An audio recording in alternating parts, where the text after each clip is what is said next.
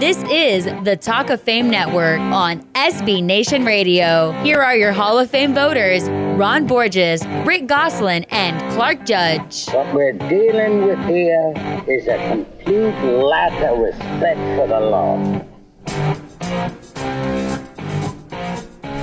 Just a reminder the Talk of Fame Network is sponsored by Geico, where just 15 minutes can save you 15% or more on car insurance. For more details, go to geico.com. And you probably should have gone 15 minutes ago. Well, if you've been listening to us, and we hope you have, uh, there's no more compelling story this season than what's going on in Goose's hometown. That'd be Dallas. And what's going on there is we've got a rookie quarterback and a rookie running back with the Cowboys on top of the NFL. Uh, it's a remarkable ride, as we've been talking about. The Dak Prescott and Ezekiel Elliott have the Cowboys on. And really, it's one that we wanted to have our good friend and former Super Bowl coach, that would be Jim Fassel, weigh in on. And he's going to do it here today. Jim, good to catch up with you again. Thanks for joining us. Oh, it's always good to talk football with you guys. I always enjoy it. Well, first things first, Jim. How surprised are you with what Dak Prescott's done, and how do you explain it? Well, I think how you explain it is I've been around some guys, and you know, let me just put it in reverse.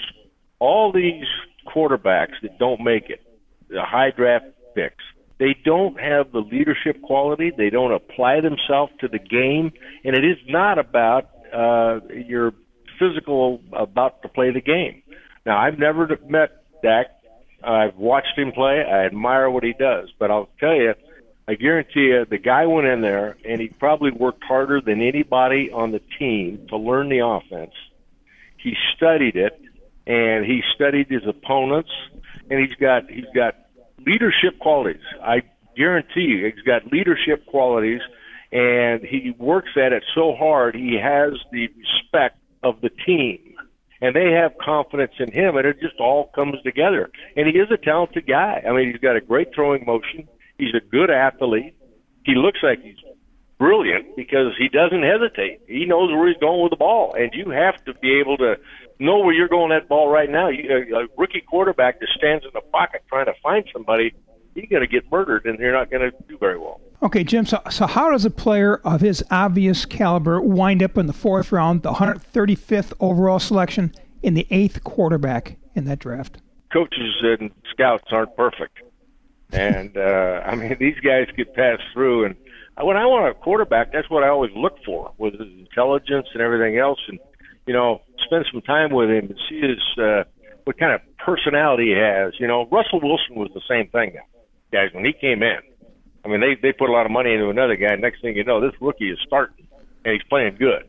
And so you find quarterbacks that come in, and I wanted to know much about their personality and their leadership qualities. And you know, sometimes you hit and sometimes you miss on it. You never know. And the other thing is, you know, uh, you're looking for a guy that has a lot of self confidence because stepping into the NFL from college is a big, big step. But for a quarterback, it's huge. That game is so much faster. There's so much more to it.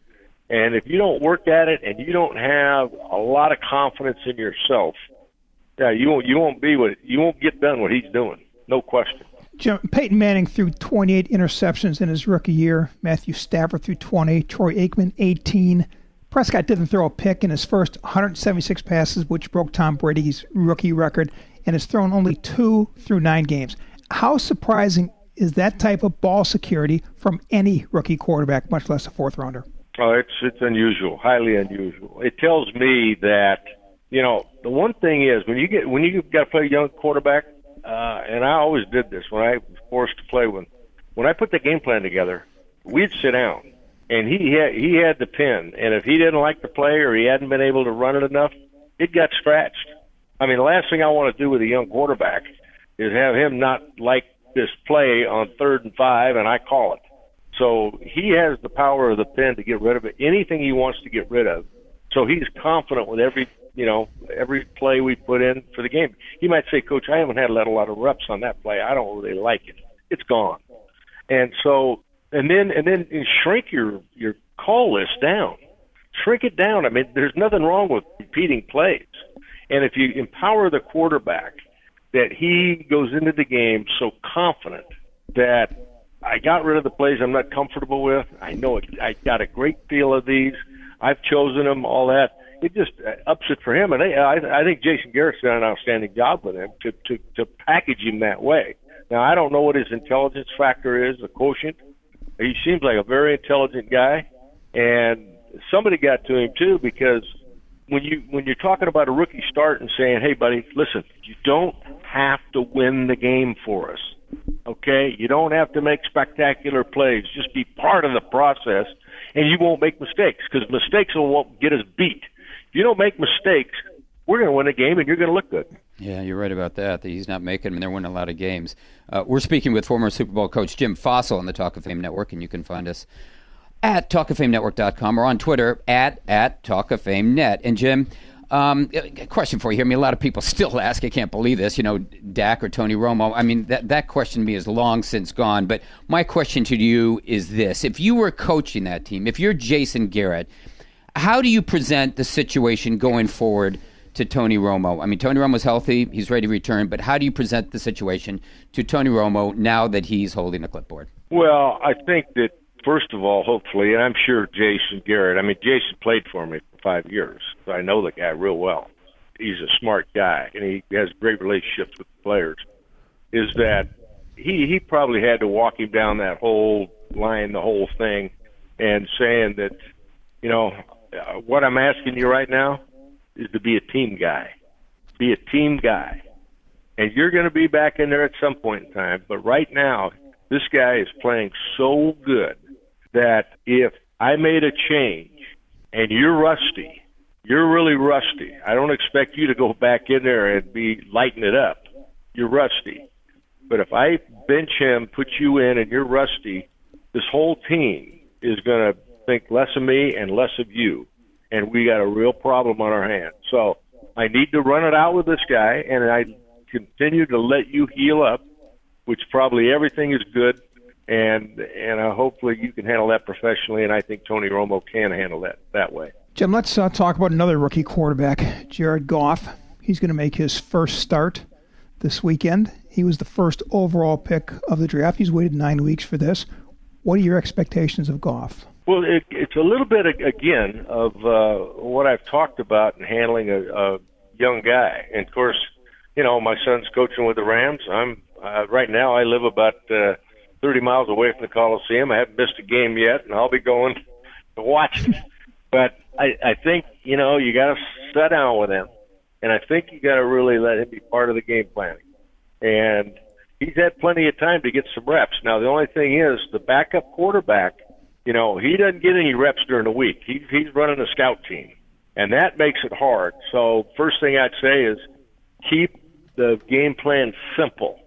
Don't overload it repeat some plays. Let him be part of the process with it. And you know what?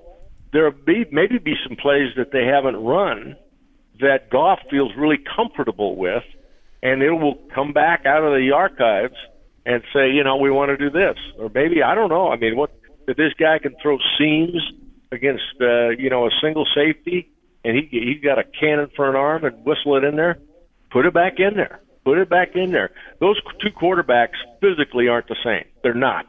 And you got to pick the plays that Goff can do really well, and then tell him the same thing. I mean, it's repeat business. And I said this to John Elway and Phil Simms. I tell all these guys, you don't have to win the game yourself, fellas. Okay, you don't have to win the game yourself. Don't don't you know if if, if there's coverage coverage is there, give it to the guy in the third row. We live another day and just talking through this thing, you don't have to win this game. You, this is not your career. This one game. If if you throw the ball 15 times and complete 13 and we win, hallelujah. That's what the fans are going to be saying Sunday when they see him. Hallelujah! We got somebody other than Case Keenum. That's right. Hey, hey, Jim, thanks again for the time. We got to run. We'll check in with you next month. Oh, it's always good to be with you guys. Anytime. I love talking to you. Thanks, Thanks, Jim. Jim. That was former Super Bowl coach Jim Fassel. Up next, our Renai Game Changer of the Week awards. Plus, Goose going to tell us what this year's Cowboys have in common with the 1999 Rams. You're listening to the Talk of Fame Network. Now, the reminder that the Talk of Fame Network is brought to you by Geico Insurance, where 15 minutes can save you 15% or more on car insurance. For more details, go to geico.com. Hey, this is Brian Mitchell, and you're listening to the Talk of Fame Network.